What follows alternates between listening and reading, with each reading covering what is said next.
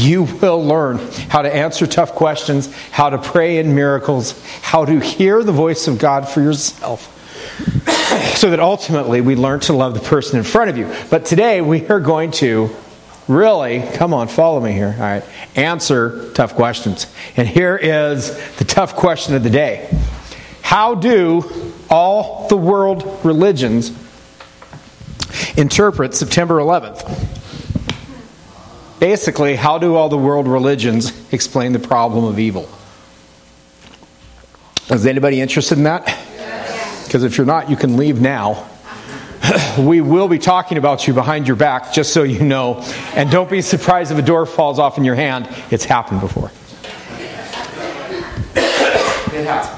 Uh, the reason I'm doing this is a kid at youth group about two weeks ago just asked him if God knows everything and if God's so smart, why didn't he tell anybody about September 11th was coming? That's a good question for a 13 year old guy, don't you think? So I was intending to do this Wednesday for the teenagers and then do it for you so that I only had to study once. Yes, I think that way. But we didn't get to it on on youth group because we had a great conversation on respecting leadership. Uh, Brandy, in the midst of, or respecting those who are in authority, Brandy, in the midst of us discussing this, said, Yeah, if you don't learn to respect authority, at some point you're going to disrespect an authority and they're going to take away your freedom. That was a good youth group. So, that's what we're talking about today. Look at your neighbor and say, Hold on tight. Hold on tight. Before you hold on tight. Yeah, no, you can still hold on tight. I don't care here's what I'm going to here's what I want to build off of for a second. I want you to look at this question. We're going to ask two questions. Here's the first one. Do you believe on this planet there are at least some things that are so horrible they go into a category that we could call evil? Yes. I'm not even saying many things.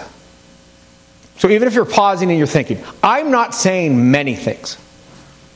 We know how high the incarceration rate is in our country. I'm saying maybe even with people who are incarcerated, maybe only one in ten actually tripped into the category of evil. There's a ton of fallen things. There's a ton of sinful things. There's a ton of horrible things. What I'm asking is do you think that there are some things that go beyond just being horrible and greedy and selfish and destructive? Do you believe there are some things that could be categorized flat out as evil? Yes. Would you agree that that's not a tough question? Yes. Okay, here's the second question. If there's a God, I'm not even proposing there's a God yet. I'm not even saying what the God sounds like, what the God talks like, what the God's name is, how the God chooses to reveal. I'm just saying, as our second question, if we've established some things could be evil, is it safe to say that if there is a benevolent God, that God would have nothing whatsoever to do with things that are evil? Would you say yes? That God would just say, God not be empowered it. Well, here's the point. If you said yes to evil and no to God's involvement, Wesleyan Christianity is your only philosophical option. I am not going to spend the next half hour saying why we're right and why everybody's wrong. I'm going to spend the next half hour saying this is what Jesus teaches. You can choose to agree with it or not. This is the culmination of my journey. I've been studying this since I was 16. So, 20, 25 years. that isn't even one of the jokes, folks. I'm not trying to I'm not trying to talk down about anybody else. I'm just saying this is what Jesus believes. This isn't me saying I'm right. This is me just saying I've spent my life studying this and this is what Jesus teaches and I just choose to agree with him. Does that make sense? But first, we have two disclaimers. Number one, I'm not besmirching any belief. Believe anything you want. Knock yourself out. Really. I'm not here to try to out argue you on any subject whatsoever. I'm just saying this is what I believe Jesus teaches. I'm going to list three or four other philosophical options. I have close friends who are in all four options. It does not mean I can't be friends with them. Be- just because we disagree does not mean we hate each other. We just don't come to the same conclusions. Okay? Disclaimer number two is I am going to be simplifying some of the other world beliefs just because they have as many side paths and side conversations and historical arguments as Christianity does. And I am going to simplify them for today's discussion. Is that okay? All right. And by the way, I will, I will be simplifying the Christian answer too. So it's not like I'm trying to pick one or the, over the other. So let's really quick break a couple things down. Hinduism and Buddhism are similar to Judaism and Christianity. Buddhism came out of Hinduism. Buddha was born and raised a, a Hindu before he chose to leave Hinduism to establish Buddhism.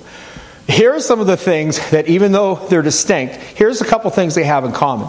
Number one, they don't believe in any kind of duality between good and evil, right and wrong, black and white, high and low, rich and poor. They don't believe in any kind of duality. They believe everything is connected and everything comes from the eternal life force, and we're all kind of connected that way.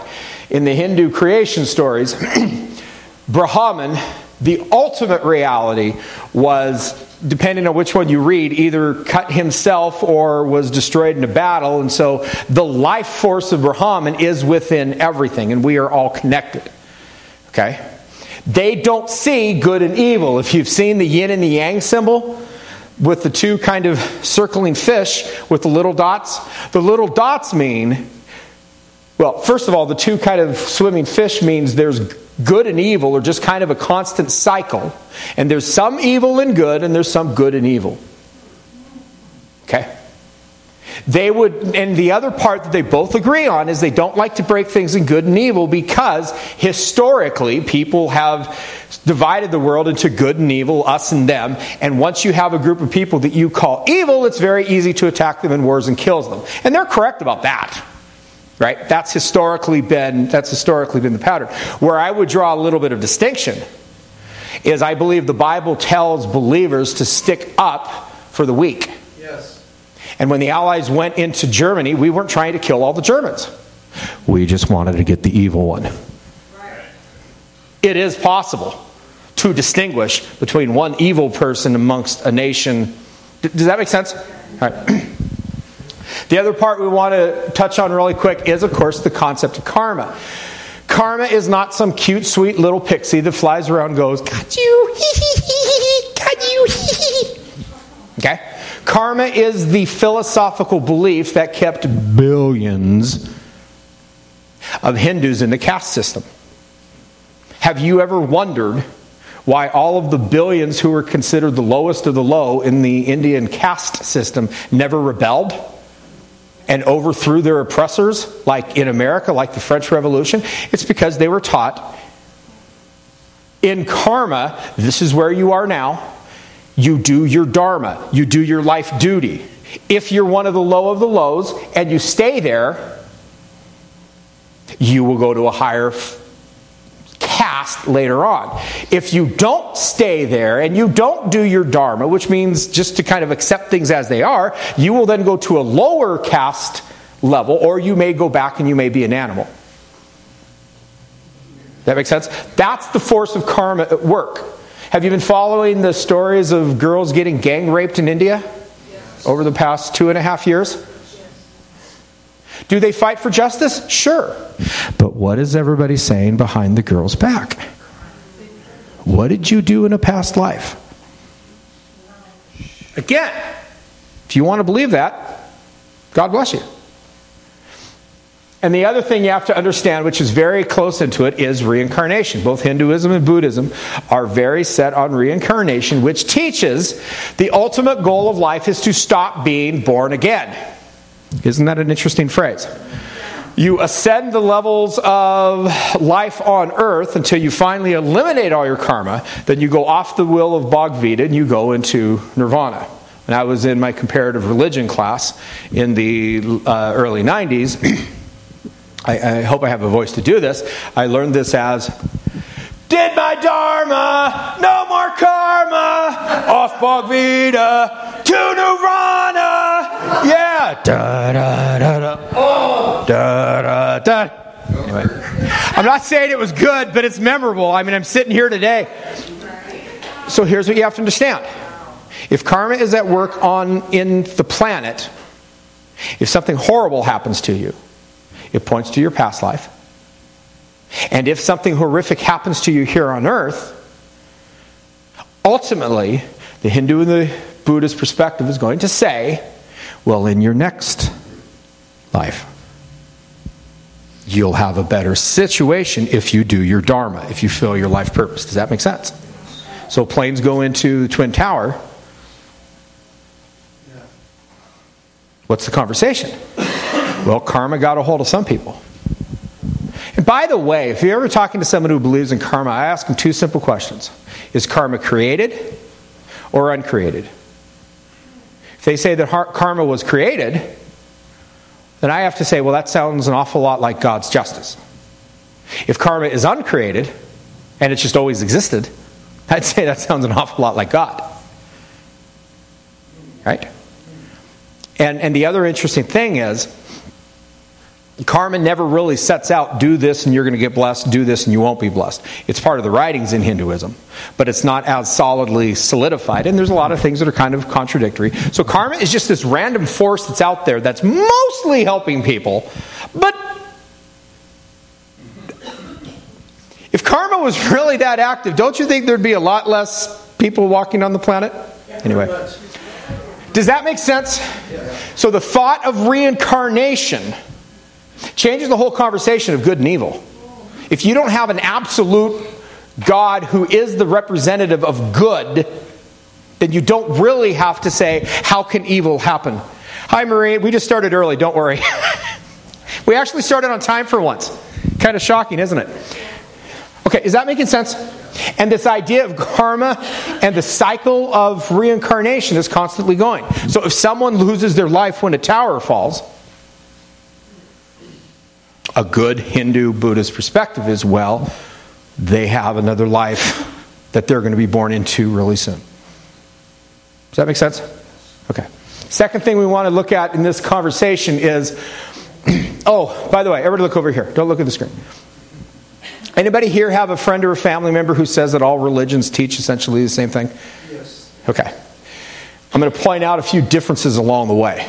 This is one of the biggest ones. Hinduism does not necessarily believe there's a God. They believe there's an impersonal life force, but it's impersonal and doesn't really care that much about people, but it's kind of keeping the universe together. Hinduism is what we would call polytheism or possibly henotheism. Henotheism means there's one God above many other little gods. Uh, anybody study Greek mythology growing up? Greek mythology is a perfect example of henotheism. There is Zeus or Jupiter from the Roman perspective, and then there's all these other gods and goddesses running around. Hinduism is a great example of that. There is Brahman that's out there. Brahman is the ultimate reality underlying all phenomena, but there is also lots of little gods and goddesses, up to 1.4 million that I found in my study. Now, folks, I want you to get this. For people who think all religions are teaching roughly the same thing, just within Hinduism and Buddhism, which are kissing cousins, you got a difference between 0 and 1.4 million. How many of you know that if you have zero dollars, it is a lot different than having 1.4 million dollars? Okay? So, so just remember, I'm going to go through three or four of these where the uh, where they have opposite perspectives on different things. So, in Buddhism, this is the reason Buddha left Hinduism. In Buddha, there is no real self or individual. There is just this force that's flowing through all of us, and we're all kind of connected. We're connected with the grass, we're connected with animals, we're connected with rocks. We're all kind of the same life force in just ves- different vessels. This is why Hindus don't eat cows, because cows are higher up on the reincarnation level, okay? And so they are, to, to a Hindu, eating a cow is akin to eating yourself. And it could frankly be one of your ancestors. Okay? Um, Hinduism believes that yes, within this life force, it's out there, but we're still individuals. Buddha didn't believe this. And this concept that there is a self is called the Atman. And so Buddha, the reason he left Hinduism was saying no, and Atman. So it's just like in English, you, you put an and to, to negate the statement. And that's why Buddhism exists. One of the teachings of, of Buddhism is the biggest lie humans believe is that we are separate and that we are not connected. Okay? Oh, real quick. So then when the planes go into the tower and the, and the towers fall, good Buddhist conversation is yes, they killed themselves, but they also killed a part of themselves in killing everybody else. Okay? Because every, everything is just interconnected. So here's the other part I want to I want to touch on really quick, and, and you've heard me say this before, but this is huge. And if I've had this conversation on the problem of evil with any of you, you've heard me say this before, and I really want you to get this. How many of you had somebody say, "If God is so good, how can He allow this to happen?" Yeah. Okay, here's what you absolutely. If you only get this when you walk out of here today, that's fine. I hope you get a little bit more, but I have a low standards today. No religion no philosophy says life is a smooth ride. None. Only America, in the last 50 years, assumes life's going to be smooth and easy. Have you ever wondered why the Bible doesn't explain the problem of evil much? It's because they assume evil. We want answers. They don't think they need to give answers because it's all they've ever known. It's like a fish explaining why water is wet. Okay? It's only in America in the last 50 years that you have fish walking around going, gosh, this water is wet today. And so this is what I say. If you don't like being a Christian, fine, go be a Buddhist, and the first thing you're going to hear is that all of life is suffering. Right? So, yes, Christians have to defend this concept, but other philosophies have to as well. Now, to be 100% fair, so that I, so you don't think I'm picking on anybody. Modern American Buddhists will argue the word isn't suffering. It could be better translated emptiness, nothingness, stress, or stressfulness. Okay? There, there are other voices out there. But the prevailing notion, and well, this is where Buddha got it. He was walking and he saw an old man, he saw a blind man, he saw a crippled man, and he saw a poor man. And he made the realization all of life is suffering. Buddha himself came a life of, from extreme privilege and wealth in a time where poverty was just massive. And that's the conclusion he came to. All of life is suffering. And the way that you eliminate suffering is to eliminate desire. Okay? You, you just grow into this detachment from being connected to anything. And if, if you know people who are strong Buddhists, you will realize after a while they have a very strong ability to just kind of move on when stuff goes sideways and, and not stay as deeply connected to it as most Americans do. Anyone agree with that? If you've known some people who, I mean, I've known quite a few, and, and when their life goes sideways, they do. And, and the reason they have this ability is because they're disconnecting from desire. Folks, you got to understand something. The, the reason I have a difficulty with this is desire is 100% linked to free will. God will never mess with your free will, ever. The moment a loving God messes with free will is the moment he stops being loving and for Him to. Have you ever said, Well, God, why don't you just eliminate these things? Hello? For Him to eliminate it would mean He would have to take away your desire. And desire is what means you're alive. Right? And if He takes away your desire, and anybody ever say, God, make me stop wanting to. Dot, dot, dot, dot, dot. Now, the moment you prayed that is proof that God's working. But does he ever just completely eliminate something forever? No. You still got to learn. You got to learn to hate what's killing you as much as God hates it. Amen? Even people who have miraculous deliverances from drugs and alcohol, and I've met a few of them, people who just have one step, they still have to learn how to think differently or they just become dry drunks. And they get addicted to anger, or they get addicted to busyness, or they get addicted to drama, or they get addicted to. I mean, hello? I don't have to tell you guys this, right? now, for the record, being addicted to one of those things is being better than being addicted to drugs. It is progress. Okay? All right. Uh, so ultimately, when it comes to 9 11, Buddhism and Hinduism would come back and say that they don't want to distinguish between what's evil and what's good. There are just things that are uneducated, there are things that are selfish, there are things that are uh, underdeveloped, as opposed to coming right out and saying that something could be evil.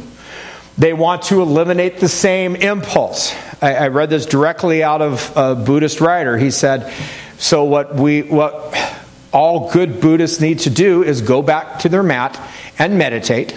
And find places inside of each individual that have the same impulse as the men who hijacked the planes. And if you eliminate that impulse from yourself, then you're going to do your part in making the world a better place. Again, I'm not besmirching what they believe. I'm just telling you this is their perspective. And frankly, who are we kidding? That's very close to Jesus saying, don't try to take the, the sliver out of somebody else's eye when you have a great big sliver in your eye, right? Right? But I don't think it addresses the fact that there are some things that are absolutely evil. Anybody here a Les Mis, Les Miserables fan?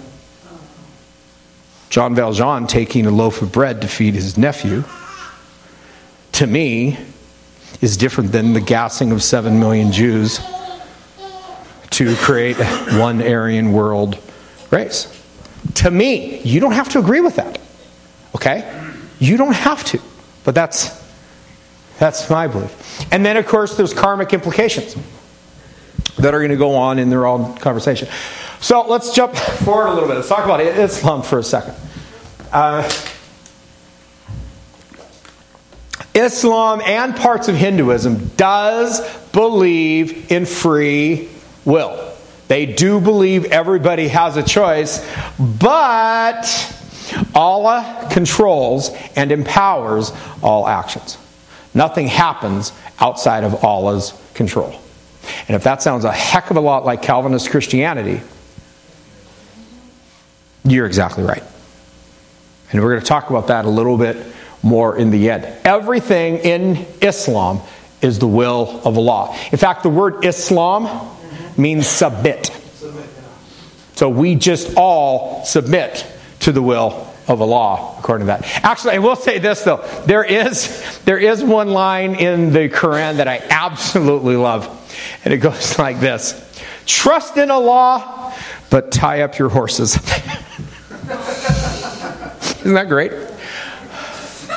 So, central to the concept of, of Islam is what's called the jihad. Jihad is a holy war. The Quran is probably half the length of the Bible that you might purchase, and yet, in half of the Quran, there are 109 verses supporting jihad as a holy war against infidels. Infidels. You know who the infidels are? Us. We're those who gather on Sunday. Jews, they call the gatherers those who gather on Saturday. And there's no other way of looking at it. Now, I shouldn't say that. There are some Muslims from America and from Europe who would say if you believe that jihad is a holy war, you're misquoting the Quran. But jihad is really an internal struggle. Have you heard this before? Well, understand something.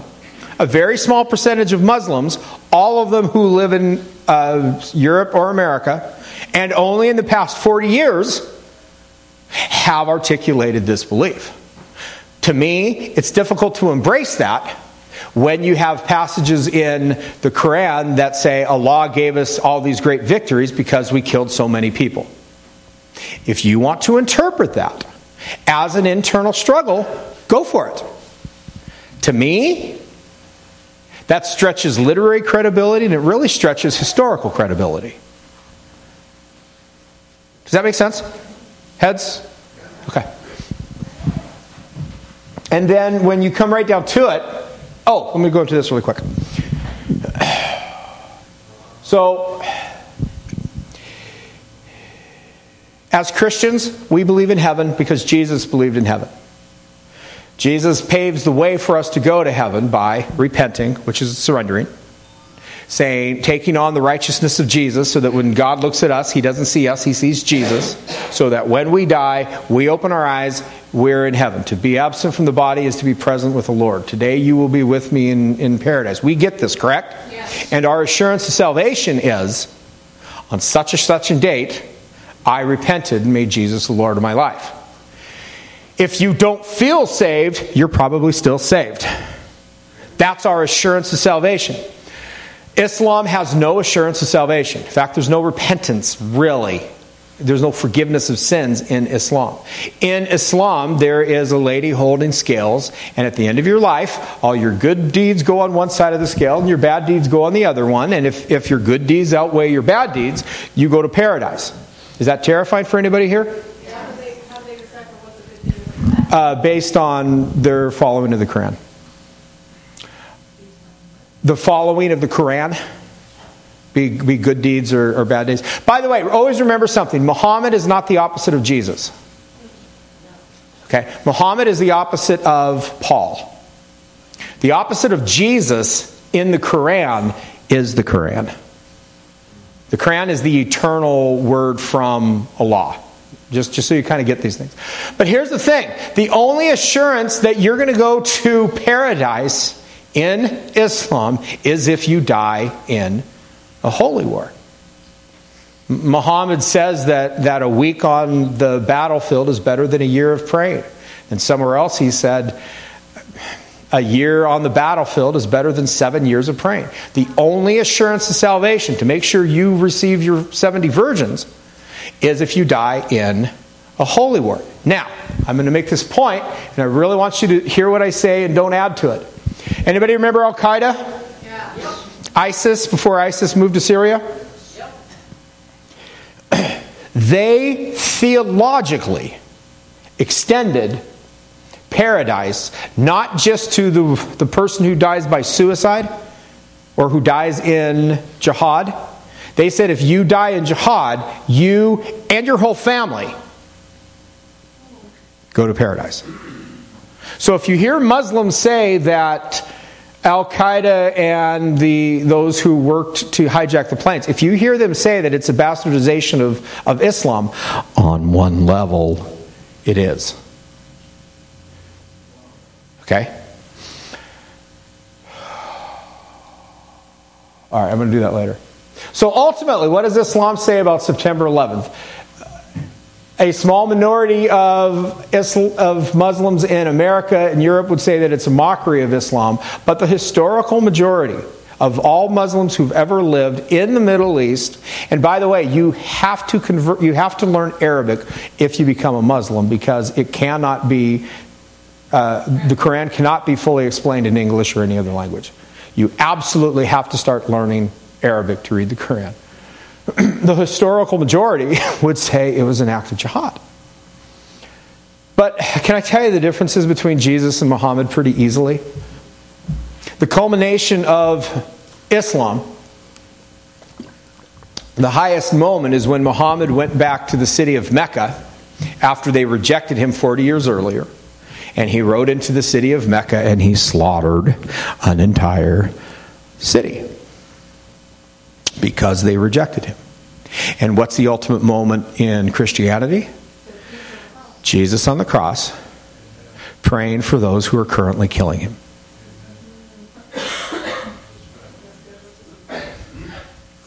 Okay? If people want to say all world religions are the same, you got a colossal problem because Jesus has no problem saying, pray for those who persecute you. If somebody comes and punches and basically backhands you, slaps you on the, the left cheek, give them also your right. And by the way, if anybody hears that nutball Matt Shea try to talk about a godly war, Matt Shea, the guy from Spokane Valley, I think if he tried to explain that to Jesus, Jesus would say, Have you read nothing I wrote? Do you know nothing of my existence? What part of love your enemies and pray for those who persecute you did you not get? What part about me letting all of my all of my enemies put me on the cross and then I pray that I can go to that they can go to heaven so I can spend all eternity with them? What part of that did you not get? Okay? And that's that's the same thing then with with Islam. Yeah. Does that make sense? Yeah. Is this helpful? Now, Judaism is a little bit different. Judaism still believes in free will, but still believes in God's sovereignty, that God is, you know, the Lord plan, uh, the man plans a step, the Lord directs the path. Old Testament still has a big connection to God's sovereignty, and this is where most of Calvinists get their theology. Friends, understand something. If you are Jewish and you stop reading at the end of the Old Testament, you know almost nothing of Satan. You know almost nothing of heaven. You know absolutely nothing of hell. Okay? Those three concepts are things Jesus teaches starting in Matthew. Say, wait a second. Well, what about what about Satan in the Garden of Eden? No, that was a talking snake. It takes the New Testament to say that was Satan. Well, what about the book of Job? No. The Satan, the accuser, was one of the sons of God who was part of the heavenly council. And God was shocked that he was even in heaven in the first place. It takes the New Testament to say there is an active force of evil on this planet. That makes sense? Judaism is going to say the, the, the path to everything is education, and they're going to look at the, the um, the Twin Towers going down as just being an extension of the Middle Eastern battle that, frankly, Jews have had to put up with a heck of a lot longer than we do. Right? Where did I put it? Oh, by the way, let's go back to world religion differences. Remember, we talked about how they're different, how some people believe all the world religions are the same. Right. Can we get one thing really clear? When it comes to Judaism, and the Old Testament, God sure seems to think the Jews have a right to exist. Islam has no problem saying it's your job to either kill or tax into submission people who are Jewish. There are passages in the Quran where trees and rocks will say to Muslims, Muslim, look over here, there's a Jew hiding behind me. Come and kill him. Is it fair to say that, that being killed and not being killed are not the same thing? Yeah. All right, Calvinist Christianity, th- this is another one that I think is, is not what Jesus is saying. God's sovereign will, they believe, is behind everything. Nothing can exist if God didn't sovereignly ordain it. And this is right out of the mouth of John Piper. This is right out of the mouth of uh, uh, Packer. This is right out of the mouth of Ironside. This is right out of the mind of Timothy Keller. Nothing can happen outside of the ordained plan of God. And they call that God's sovereignty. And they ultimately believe God is ultimately glorified in his sovereignty. Have you heard this before? Yes. That's how God's glory. God is obsessed with his glory, and it only happens because of his sovereignty. Friends, that is human sovereignty. If you are a boss, and your attitude is all of my employees have to do exactly what I want to what I want them to do, that is human sovereignty. They project that onto God. Look at Judas. There's somebody who followed Jesus for a long time, and, and Jesus gave him enough free will to, to have him arrested. God's sovereignty is so much bigger he says, Here's all the sovereignty, here's all the free will you need. You can kill me with it. I'm still going to be sovereign. God's sovereignty is in the ability to take even our worst decisions and turn them into something good. Amen? That's what his sovereignty is about. Here's free will. Make great choices, make bad choices. If you make great choices, I'm going to make them greater. If you make bad choices, I'm going to work them together for the good for those who love God and called according to his purpose. Calvinists, Calvinists will even say, well, God doesn't, God doesn't force things, but he determines things. That's the same thing. it's the same thing. They're just picking different language. And if you really want to get down to it, if you really believe God micromanages the earth, that's a form of pantheism. You know what pantheism is? Everything is God. If God is making all of our decisions for us and we are all just little puppets on a string, that means that everything that's happening is all part of God and God's part of everything and God's making it all happen. That's pantheism, folks. I'm going to get some emails on that one, but that's okay. the other one you might hear is well, sometimes God wears masks. Sometimes God wears the mask of sickness. Sometimes God wears the mask of suffering. Sometimes God wears the mask of disasters. Have you heard that one before? Yes. No, that's Satan. Okay? If, if you believe God's behind everything, then what do you need to have a devil for? And let's be really honest with something. Jesus, from the very beginning of his story, is fighting demonic spirits. He comes up from his baptism. He goes out in the wilderness to fight the devil. He comes, he preaches his first verse. A demon interrupts it because the demon re- remembers him from heaven. So there either is an active force of evil on the planet, or Jesus was schizophrenic. Right. Does, that, does that make sense? You got to get this, folks. You, you really have to get this. Okay, here's the thing to write down because I forgot to put it up here. And I hope you remember it because I say it all the time. All powerful. All powerful means all resourceful, resourceful not all controlling. All powerful means all resourceful. There's nothing you can do that's outside of God's ability to, to reach. It does not mean all controlling. Because the moment God overrides free will is the moment he ceases to be loving. And God will never cease to be loving. Amen. And also remember, friends, we only talk about free will in the bad sense. But let's talk about free will in the good sense. For there to be a chance for there to be Mother Teresa, there had to be a chance for there to be World War II. Goodwill can go both directions. I mean, sorry, free will can go both directions. This is why God is, is, so committed to us learning to make good choices, because then He gets to empower them and He gets to strengthen them, and then we get to create the world He wants us to create. Will it always be a fight? Of course it will. The moment it stops being a fight is when you start killing yourself because you're finally doing the devil's work for him. He goes, Fine, I'll leave you alone. I got you so wrapped up in drugs. It's just a matter of time before you kill yourself. Jesus says, Follow me, and every day you get a little bit more freedom. Satan says, Follow happiness. And every day you get a little more bound. And you get less happiness, you get more addictiveness, and more self destruction. Would anybody say that's true from their life? Amen on that one. Say that on a regular basis. And here's the other one, and this is the one that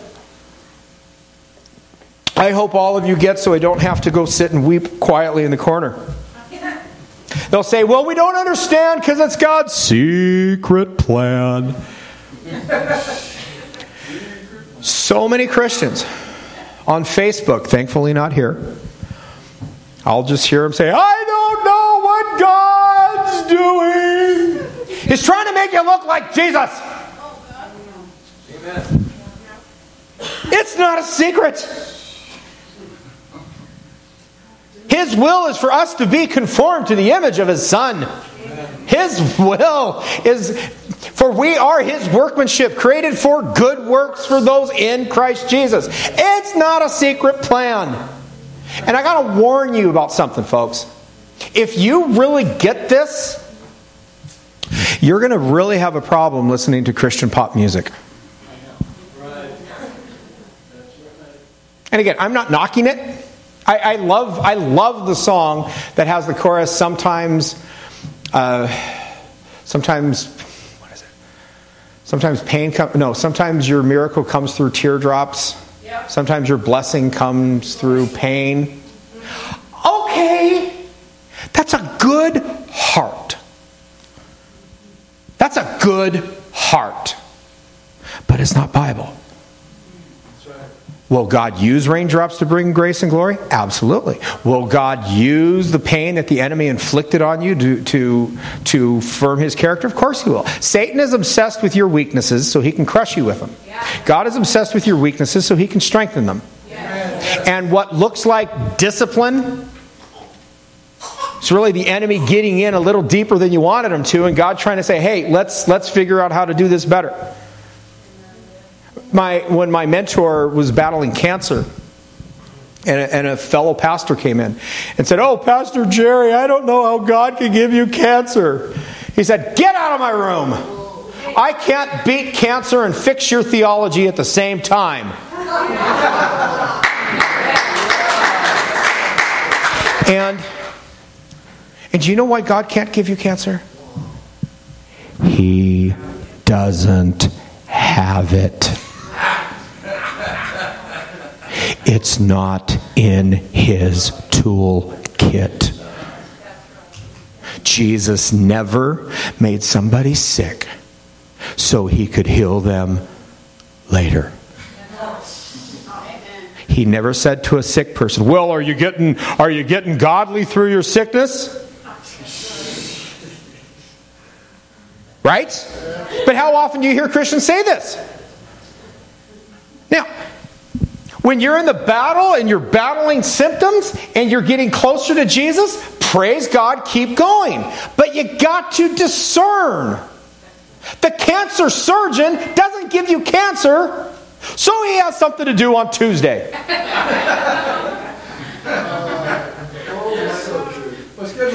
and let's be really clear about something. You remember the story where. Okay, so here's a, here's a great example of, of the difference between the Old Testament and the New Testament.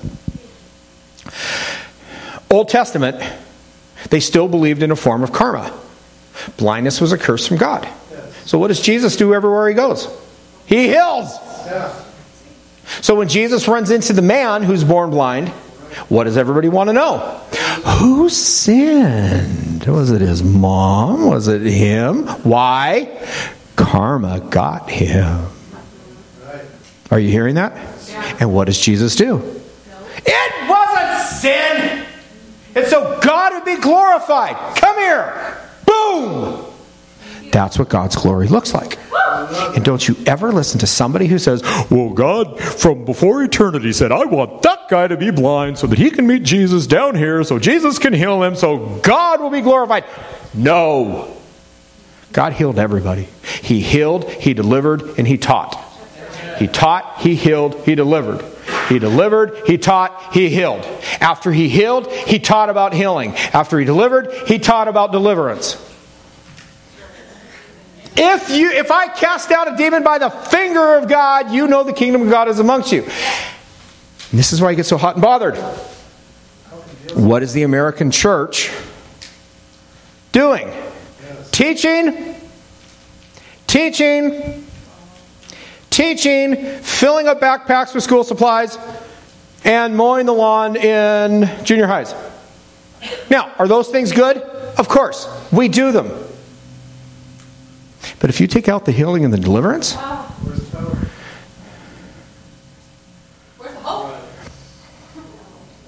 right? And let's be really let's be really specific about something. There are whole swatches of Christianity that don't believe God heals. And if God heals, well, that's just Satan trying to get them confused. Okay? Okay? Beelzebub can't cast out. And let's be really clear about something. And there are guys like John MacArthur, and yes, I will use his name, who will, will be in teaching that, well, Satan is the one who's healing people and it's not really God because he wants to get them confused. Folks, you've got to understand something. When you start blaming God for what Satan is doing, it's blasphemy of the Holy Spirit. Yes. And when you blame Satan for what God's doing, that's blasphemy of the Holy Spirit. Amen. This is not a little issue. And the reason we as a church pursue the miraculous life of the believer is because we are fully convinced God hides things for us. He doesn't hide things from us. It is the glory of God to conceal a matter. It's the glory of a king to seek it out. Our job is to seek. God, if your word says I lay hands on the sick and they recover, I'm going to keep seeking until I do. I'm not going to water the word of God down. Amen? Amen? Amen? All right. So it's not a secret plan. Last book in the Bible is called Revelation. Not secret plan. Okay? So next time you hear one of your Christian friends say, I don't know what God's doing, what do you get to say? He's trying to make you look like Jesus. Something goes sideways and they go, Well, why did God allow this? God didn't allow it, Adam did. God doesn't create evil, God creates freedom.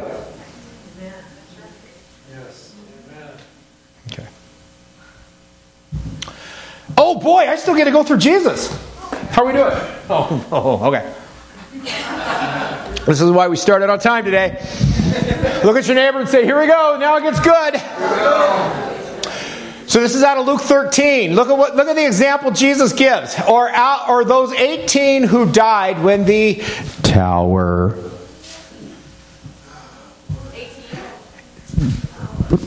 in Siloam fell on them. Do you think they were more guilty than all the others living in Jerusalem? What's Jesus appealing to?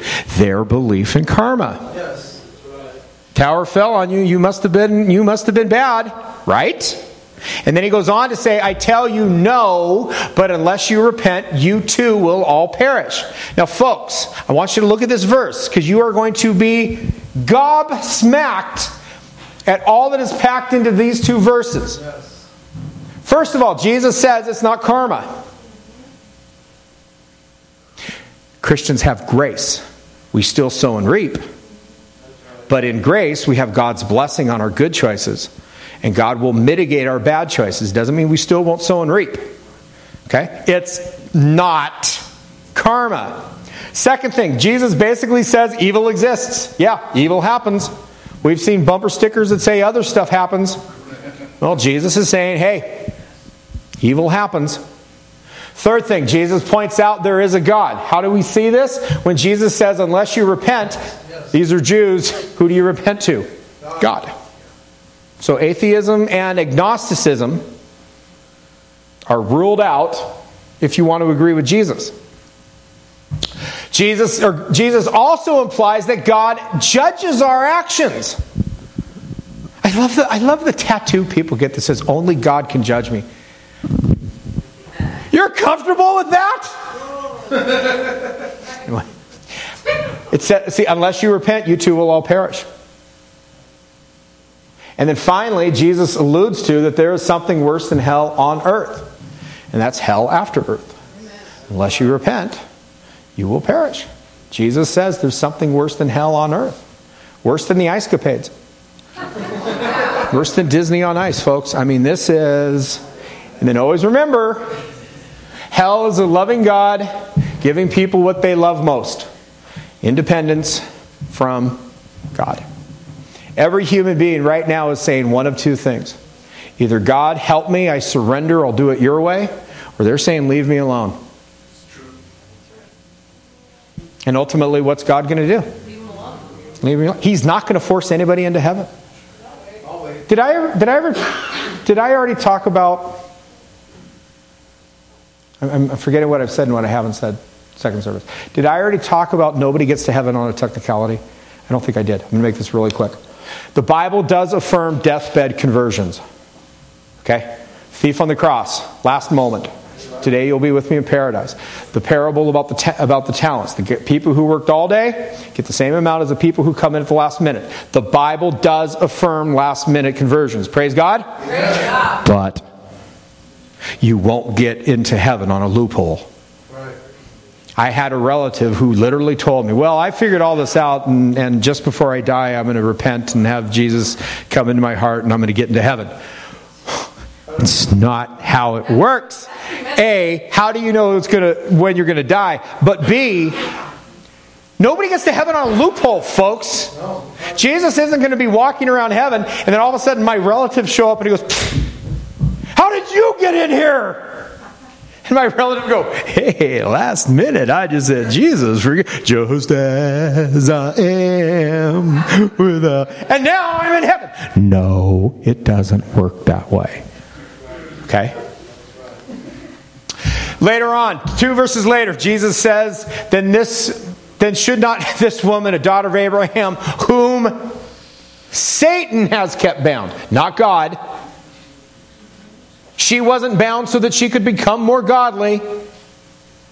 Whom this woman is 18 long years to be set free in the Sabbath from what bound her. This does not. Jesus is not saying every illness or sickness is an act of the enemy, but some are. And if you want to say that all sickness and death is from the enemy going back to the Garden of Eden, you can because it was supposed to be all, all life and people running around naked in the garden. So if you want to blame it that far back, you can. But Jesus points to. And then the next one, verse 24, Jesus says, Make every effort to enter through the narrow door, because many will try to enter from a wider door and not be able to. Who is the onus on? Us. Jesus doesn't say, I'm going to force you through the narrow door. He says everybody's going through a door at some point. You find the narrowest one. You find the most people to bless. You find the most people to touch. When he says this in the Sermon on the Mount, this is right after he says, Do unto others as you would have them do unto you. Enter in through the narrow gate. The way we make a better world is we try to say, I'm going to bless more people than anybody I know. I'm going to love more people than anybody I know. Amen? Verse 32, he finds out that Herod is trying to kill him. Where do we remember Herod trying to kill Jesus from? Say Christmas. Christmas stories. Herod tried to kill Jesus when he was born. Herod now is trying to kill him again. And if you went to Jesus Christ Superstar last night, you saw Herod dressed up like a member from Kiss. It was pretty cool, actually. Anyway, it's not the point. What does Jesus say? Remember, folks, remember, this is the most evil, powerful man alive and he wants Jesus dead. This isn't a little threat, folks. What does Jesus say? I keep on driving out demons and healing people today and tomorrow. What does Jesus say his job is? Not yet. What, is, what does he say his job is? What does he do? He heals sick and he drives out demons. And there are chunks of people in the Christian community who say that's not for today. I think Jesus would have a problem with that. And then on the third day, referring to his resurrection, I reach my goal. His ultimate goal is to end the power of death. But I want you, okay, here's the big one. Look at your neighbor and say, This is the big one. Big one. This is where it gets good. Come on, come on. Jesus is the Son of God, but who is he eternally? God. Okay? Jesus is God, correct? It's the crux of Christianity. This is God talking. I want you to remember this. He's talking about Jerusalem. He says, How often have I longed to gather you, your children, together as a hen gathers her chicks? How many people want God's protection in their life? Amen. What does he say in this passage? He wants to protect you. But look at my subtle highlighting. And you were not willing. Why did God allow this? Why didn't God? You hear people talking about this all the time. What is Jesus saying? I want to. Right? Just, I think, a couple more things. Are you holding on okay? Yes. Because ultimately, Jesus enlists us to fight evil. And then ultimately, you got to remember something, folks. You will never fight evil that you think God is behind. Yeah. This is why this is such an important conversation. And frankly, you won't pray. If you think God micromanages the universe and God's going to do what God's going to do, okay, I got to say this. Doggone it. Does anybody here have a friend or family member who believes God micromanages the universe and, and just controls everything? Probably most of us know a few people that way. You want to blow their mind? Ask them a really simple question Have you ever said to your teenagers, it doesn't matter what you choose? And if they believe God's in control, go ahead. Have unprotected sex. God's in control. Go ahead. Start doing drugs. God allowed it. God allowed you to shoot heroin between your toes. He, he must have allowed it. Anybody here have a parent who's ever said that to their teenagers? Well, if God's in control, why are you afraid to? Go ahead, kids. Have unprotected sex. God's in control. And if you come back and you get gonorrhea, well, God allowed it. Hello? Right. Boo. Yeah, thank you. Thank you. That was the best boo, well timed. But, folks, this is out there. This is out there. So, ultimately, I'm going to make this really quick Jesus and other religions. Part of the reason I'm a believer is because of this next thought. In Judaism, they think Jesus was a fantastic prophet who was a great example of Second Temple thought. They think he understood the word and he did good to everybody he came in contact with. They don't believe he's God. They don't believe he's the Messiah, but they believe that he, he did what a good Jew would do. Islam believes that Jesus was the, the precursor to Muhammad and he was one of the enlightened ones that Allah had used. And someday Jesus is going to come back and is going to rule the world with Muhammad. And every good Muslim should read about the life of Jesus. They have a different interpretation. They don't think he died on the cross, they think Judas died on the cross. Why? Because how could a godly person be punished like that? Right? Hinduism loves Jesus because Hinduism shows that he's one of the uh, Marahis and he was the great example of how Hinduism works. And he's a perfect example of what happens if you live your life according to Hindu principles. A young man named Mahatma Gandhi, do you remember him? He said that I am just a Hindu who's trying to live like Jesus. And then, of course, Buddhism, they really love Jesus. He was the enlightened one that came after Buddha that talked about principles that line up with the eight simple, or the eight uh, balanced paths. And Buddhists absolutely believe he is a perfect example of the connectedness to all of us. What does Jesus say? I and the Father are one. If you've seen me, you've seen the Father. You search the scriptures thinking they talk to you about life. The scriptures talk about me. I am the way, the truth, and the life. No one comes to the Father but by me. And yes, I noticed first service that I spelled by wrong. But God allowed it.